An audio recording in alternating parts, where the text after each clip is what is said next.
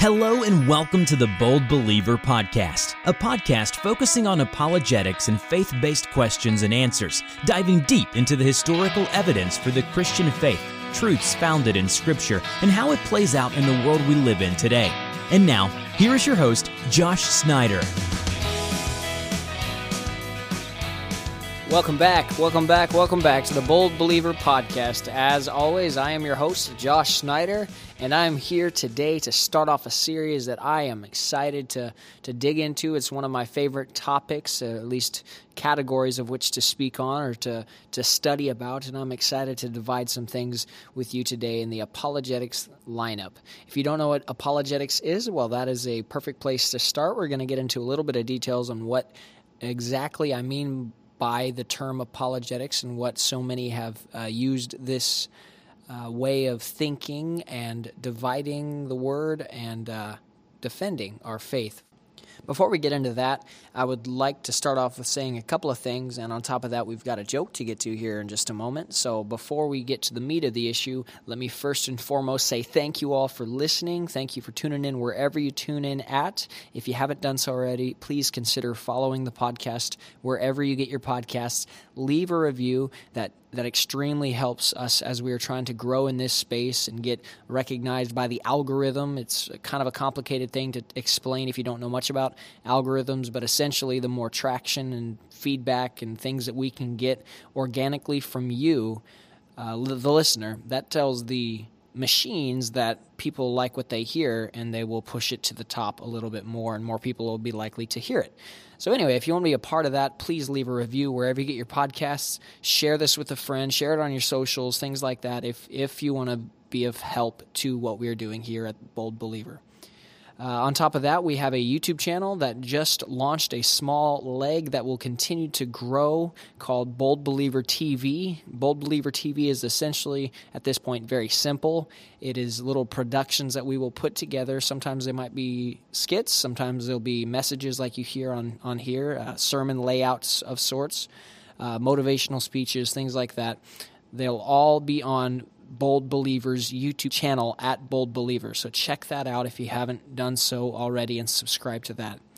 Before we start today's episode and get into the, the meat of the issue, let's get to the most important part of this whole thing and why you're here.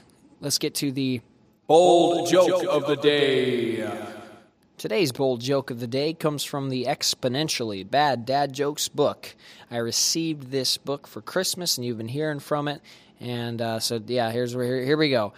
Uh, one day, my mom walks into the room and asks my dad, "Hey, how do I look, honey?" And she and he looks at her and replies, "With your eyes." Okay. All right, we are done here. Come back next week for another bold joke of the day. So bold, you'll have your eyes rolling back into your head and wanting to tell your children. So. Let's uh, let's jump into today's topic. First and foremost, let's explain, as this will be a, a, series that we'll be going through, something that may not continue consecutively, but whenever you see the tag "Faith Defense" uh, hooked to the episode that we release, that will always be something in the apologetic arena, something that we go through and give details uh, whether it be uh, around the resurrection, evidence of Jesus' existence altogether, and things like that. Before I get too deep and give away too much before I get to that point, let's get into some of the simpler questions up front of what apologetics are, what are they used for, and what is the purpose of them altogether. What is this term? Why do we have it? What is its significance?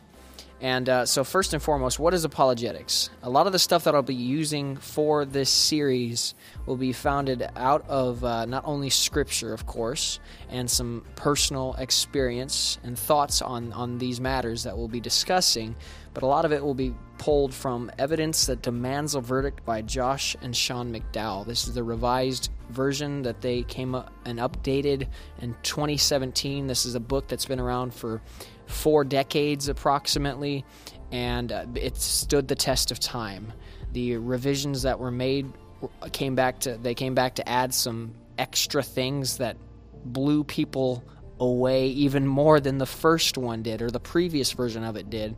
And so in 2017, Josh McDowell and Sean McDowell revised this book. I've, I've had the privilege of, of conversing a bit with Sean McDowell. Uh, Dr. Sean McDowell is a professor at Biola University.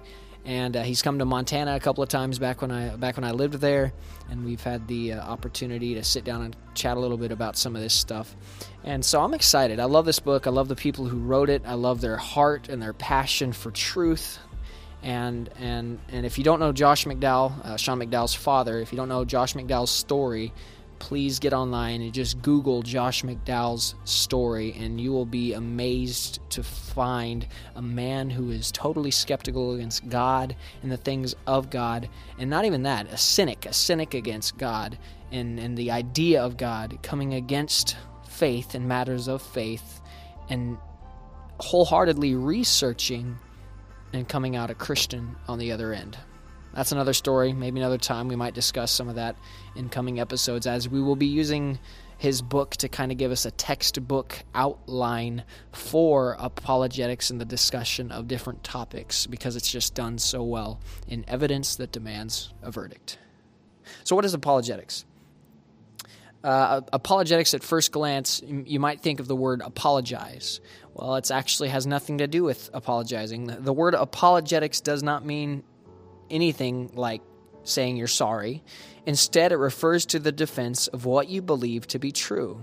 The defense of what you believe to be true. That is what the root word of this word apologetics means. The root word of it, or its original word, was the word apologia. I believe it was Greek. And uh, it just simply meant to give an answer or to defend what you believed to be true. So that's that's what apologetics is, but what makes it important to us? What makes it important to us? Well, we as Christians, we as children of God, if we are called to be bold believers, not to use the term or overuse the term, if we're called to be bold believers, we are called at times to be ready to give an answer of the faith which lies in us, as Scripture commands. We are told to be ready to give an answer, and we cannot give an answer if we aren't, at least in some way, studied or astute to what we believe. Because here's the thing what makes Christianity different from all other religions out there? If you sat there and just said, Well, I have faith that it's true, and my parents told me that it was true and I grew up in a home where it seemed to be true and I saw some amazing things happen. I've seen some miracles and things like that. And here's that's why I believe you would probably be uh, in the same category as many other believers in the United States and abroad. But that is not the answer that God, I, be, I believe that God has called us to give. Those are not the answers. No cop out answers when sincerely trying to defend what we believe. And I'm not saying defend in like a negative light. Many times when you think of defense, you think of somebody getting into a defense mode and you know throwing up your fists and wanting to to fight about something. I'm not about fighting about what I believe for because if somebody truly wants to believe what they want to believe and fight me over what I believe, I'm I'll leave them to God after plugging a few things real quick, but but we need to at least each desire and strive to have an understanding of what we believe and why. And and so I hope the next few episodes in the the series of which we will be focusing on the defense of faith or faith defense as it'll be called will be helpful, might even be enlightening, will be encouraging to you and your faith so that you can go out and share your faith more boldly and accurately. All through Scripture, the word apologia appears many times, and most of the time, I should say, it was written down by Paul. If you know anything about Paul, he was a huge proponent of the defense of your faith. He was very astute, he was very knowledgeable because he was uh, a Pharisee uh, prior to coming to Christ, prior to him being shook on the road to Emmaus and his eyes being blinded, but then truly being opened he was a Pharisee and he knew the law. He knew the Old Testament. He probably had much of it, if not most of it, memorized. And so this man was not to be played around with. And when Christ got a hold of him, he took that same fire and zeal for knowledge into the Christian faith and came out on the other end stronger and wiser because of it. We see all through the book of Acts the term uh, apologia appearing, at least in the original Greek, in verses like Acts 22 1, where Paul states, Brothers and fathers, hear the defense that I now make before you. Uh, Acts 25 16, Paul, Paul states, I answered them that it was not the custom of Romans to give up anyone before they accused. The accused met the accusers face to face and had opportunity to make his defense. The word defense, again, the original Greek word being apologia concerning the charges led against him. 1 Corinthians 9 3, just in passing here. We don't have time to go through all these. 1 Corinthians 9 3, if you want to write these down. 2 Corinthians 7 11, Philippians 1 7, Philippians 1 16, 1 Peter, here's one where Peter used the term apologia, 1 Peter 3 15 all of these verses use the word apologia in it, which again simply means to defend or have the defense or give an answer of your faith or what you believe is true. Some might ask, was Jesus an apologist? Was Jesus a proponent for defending your faith? Though the New Testament does not mention Jesus using the word apologia, we nevertheless hold that he was indeed an apologist. Philosopher Douglas Groothuis has carefully studied the question of whether Jesus was a philosopher or an apologist. After giving many examples of how Jesus rationally defended the crucial claims of Christianity, Groothuis concludes Contrary to the views of critics, Jesus Christ was a brilliant thinker who used a logical argument to refute his critics and establish the truth of his views. When Jesus praised the faith of children, he was encouraging humility as a virtue, not irrational religious trust or a blind leap of faith in the dark. And before we continue on, let me stab this in passing. Some people will look to the passage where Jesus said, Suffer the little children to come unto me and have the faith like a little child. It's except ye have faith like a little child, you can know and no likewise enter the kingdom of heaven. Jesus said that some people look at that verse and say, See, you're supposed to just believe. I don't need to study what I need to believe. I don't need to figure out exactly why I believe it. I just need to believe. Just like a child believes in Santa Claus, I need to believe in Jesus Christ as the Messiah. And that is dead wrong. Jesus Christ was coming at the angle when speaking of the little children of their humility and their desire and their yearning to believe. That does not mean he was throwing out rational uh, evidence. It doesn't mean he was throwing out reason and thinking with all of our heart, our mind, and our strength as we see him challenging us to love God with all of our heart, mind, and strength. We can't love God with all of our mind if we aren't thinking. So, Jesus was not a proponent against defending your faith, or at least understanding and knowing why you believed what you believe.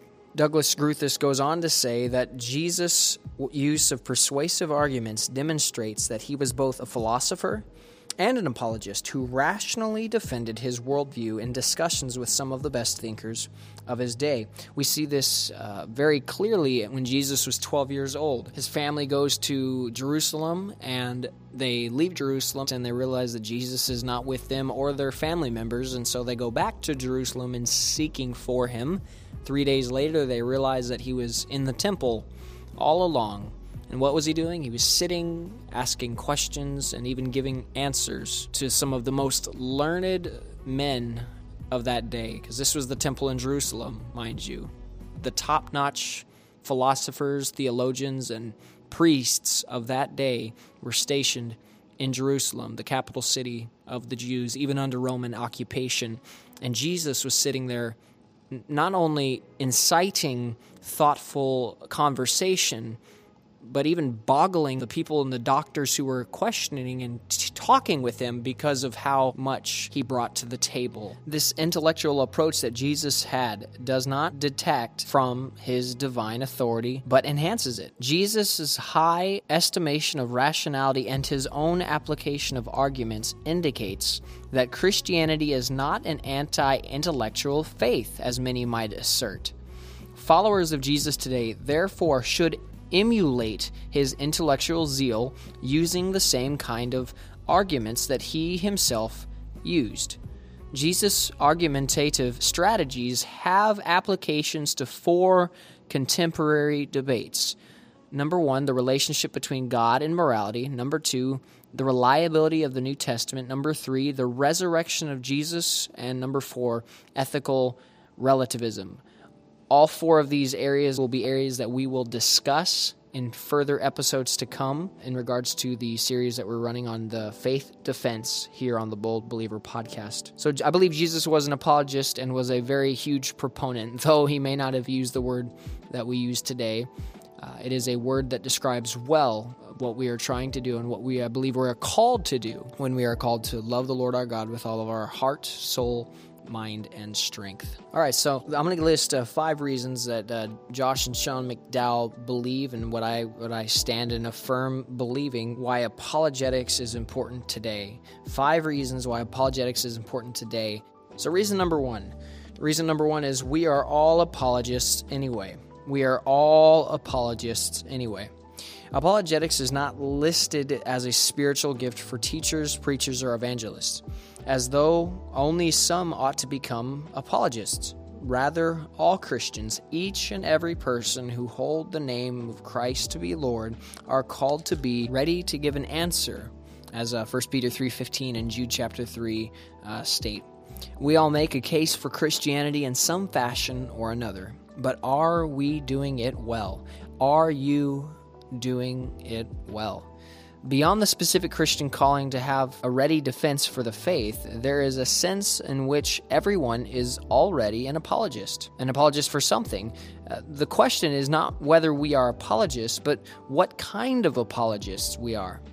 Christian author and social critic O.S. Guinness addresses this idea when he stated From the shortest texts and tweets to the humblest website, to the angriest blog, to the most visited social networks, the daily communications of the wired world attest that everyone is now in the business of relentless self promotion, presenting themselves, explaining themselves, defending themselves, selling themselves, or sharing their inner thoughts and emotions as never before in human history.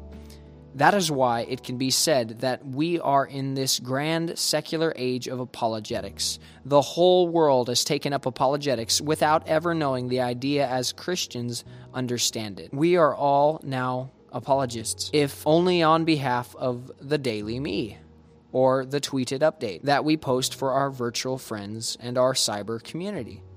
The great goals of life we are told, are to gain the widest possible public attention and to reach as many people in the world with our products. And always, our leading product is us. So, reason number one we are all apologists. Every single one of us are a proponent, an advertiser, somebody who defends or holds up some sort of idea or worldview. And as a Christian, we should be at the forefront of this fight so to speak. The second reason here, reason number two, apologetics strengthens believers. Apologetics strengthens believers. Many Christians claim to believe in Jesus, but only a minority can articulate good reasons for why their beliefs are true. Yet, when Christians learn good evidence for the truth of the Bible, uh, for the existence of God, or how to respond to tough challenges to the faith, they gain confidence in their beliefs. For instance, Sean McDowell says that he led a, uh, a, high school group of students on an apologetics mission trip each year to Salt Lake City, Los Angeles, or, or Berkeley. To prepare for this trip, students attended weekly meetings and lengthy training sessions and read apologetics books. Then they went to meet and have conversations with and listen to lectures from some of the best thinkers from other faiths. The vast majority of these students came back with the renewed confidence that their beliefs were not only true, but also defendable. Here's one of the things that get people kind of scared to go down the pathway of apologetics, at least in some regard. Let me explain. Some people, when they start looking into their faith, they feel they may possibly find out that their faith is wrong, and so therefore they do not look at all, and they blindly move on in hopes that maybe someday that it'll work out. But isn't that the scariest thing that we are trying to pull many people from their belief system uh, away from the clutches of Satan, his his plans for their lives, and, and, and hell? Shouldn't we be leading the forefront in defense of truth if we truly believe it to be true? And if not, maybe we need to check out what we believe no matter where you're at on this spectrum of what you believe, maybe you're not a Christian and you're listening this in, in hopes to learn a little bit about what some of these nutty Christians believe. I want to challenge you to know what you believe and why, wherever you're at in this spectrum. and at least to some large scale. Again, if we studied every single religion inside and out, every detail from start to finish, we would be dead by the time we finished a single major world religion let alone every single one out there. But we can each strive and learn and have a basic understanding. And we're going to get into some basic understandings of most major world religions in episodes to come as we learn and we grow and we desire to defend and fortify the faith that God has placed in us. So, reason number two apologetics strengthens believers. Get to know what you believe and why. It will strengthen you. The third reason, reason number three, apologetics helps students hang on to their faith. Apologetics helps students hang on to their faith. Sean McDowell and Josh McDowell put this reason down because we live in such a society today that my generation and the generation coming up behind me are the ones that are getting pulled from the church and pulled from faith so much quicker than the generations prior to them. Why is that? Partly because we as the church and we as Christians have dropped the ball so hard over the last handful of years, getting comfortable in our in our faith, not studying to show ourselves approved, not explaining why we believe what we believe. And I believe a key thing that will help students or young men and women hold on to their faith, especially in the bombardment of high school and college especially, is to be able to articulate articulate and explain properly why we believe and what we believe. If they cannot do that, they are going to crumble when they hit that college lecture hall with that atheist professor who thinks he's got everything in the bag when it comes to worldview and, and belief systems. And we, as Christians, we know that what we believe is true, but if we can't articulate it, man, what makes us any more different than every single other religion who claims to be true in the world today? Reason number three apologetics helps students hang on to their faith. The fourth reason out of the five that we'll be giving in this episode, reason number four, apologetics helps with evangelism. Apologetics helps with evangelism. In an article about big issues facing the church, Pastor Timothy Keller says that the contemporary church needs a renewal of apologetics when he stated, Christians in the West will finally be facing what missionaries around the world have faced for years now how to communicate the gospel to Muslims, Buddhists, Hindus, and the adherents of the various folk religions. All young church leaders should take courses in and read the texts of other major world religions, he states.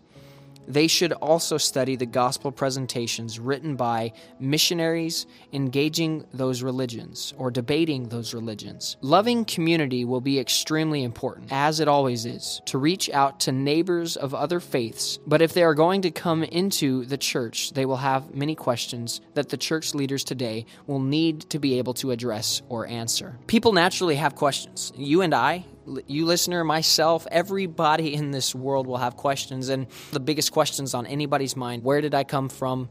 Where am I going? Is there meaning to this? Those are probably the three top questions. Where did I come from? What was the beginning of all this? Where am I going?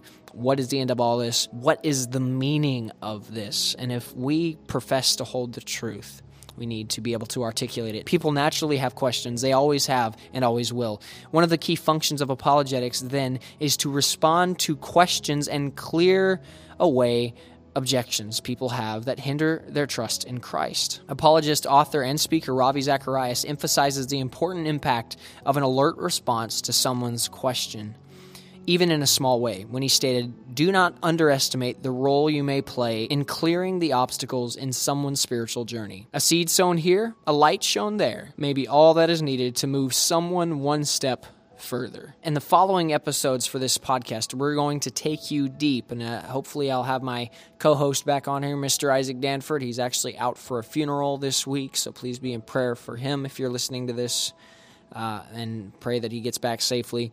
But uh, uh we're going to try to take a deep dive, and our goal is to gain knowledge, not for knowledge's sake, not to gain this knowledge and to give you some knowledge that Josh and Sean McDowell have compiled uh, over over the years. Not to do that for knowledge's sake alone, but for your preparation to con- confidently answer questions people may ask you about Christianity. If you want to share your faith effectively, you need to be ready to answer. Professor James Beilby explains the relationship between evangelism, or reaching the lost with the gospel, evangelism and apologetics when he stated, Evangelism and apologetics are closely related. Both have a common general goal encouraging commitment to Jesus Christ. In fact, in certain theological circles, apologetics has been labeled pre evangelism. On this understanding, apologetics clears the ground for evangelism. Uh, the explanation of rational thought and thinking of why we believe what we believe clears the way for us to be able to stand up and say, I proclaim unto you that if Jesus Christ truly did raise from the dead, as we see this evidence points to, that would imply that he is more than a man and that truly he is who he stated he was, and that being the Son of God. Clearing the way for evangelism. That is just one of many points that we will look into in the coming episodes.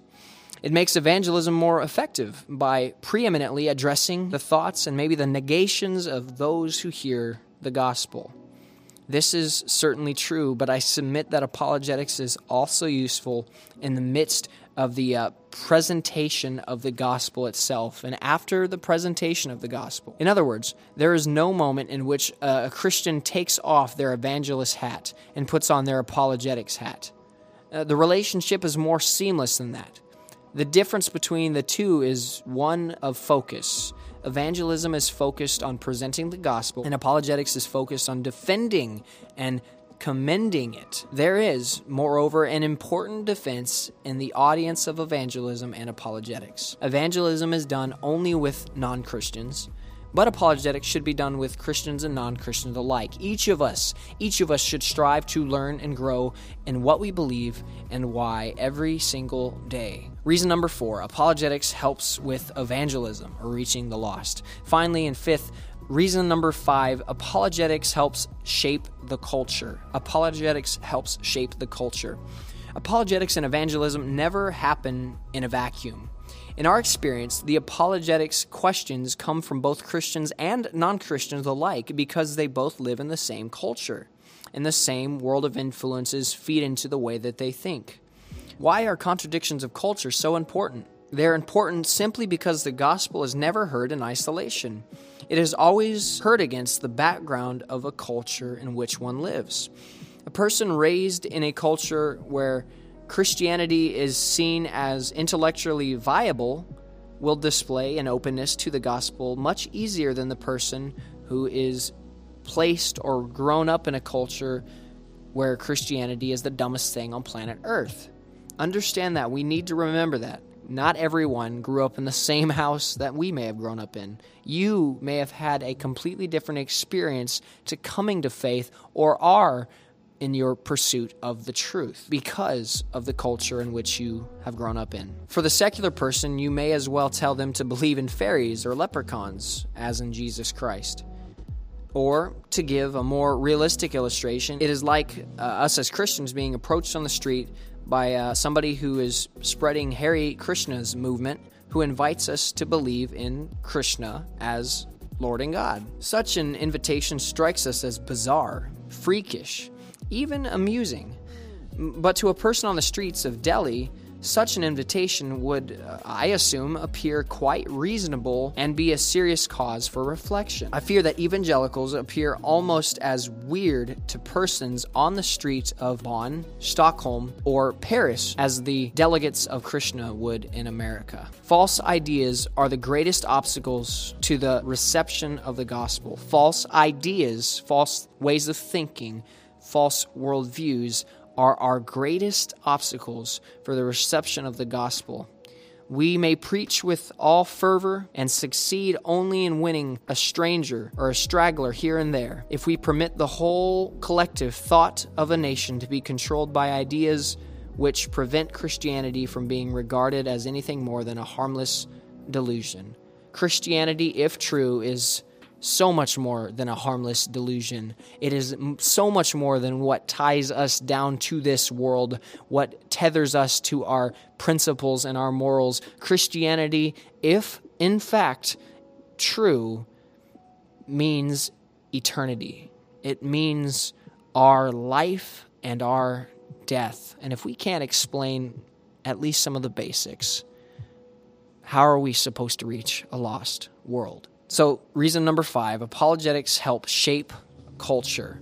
Apologetics help shape culture. When defending faith, the defense and truly coming to a place where you can articulate your faith, you will be able to break down cultural barriers much easier than, well, standing up and just claiming to be the way. Jesus did claim to be the way, but then he went on to do some very unique things that backed up that truth claim. And we're going to get into some of that in episodes to follow, including the resurrection of Christ, some of the statements that he made, his life in general, some of the negations that we hear some common commonly out in the world today to Christianity, and we're going to address some of those in the uh, episodes to follow. And uh, again, it may not be consecutive, so we may switch it up here and there, but you'll always know an apologetic based episode when you see the tag Faith Defense. Faith Defense. It'll be in the title somewhere. But anyway, I appreciate you once again for joining me. What do you think of today's episode? Are you excited for the episodes to come?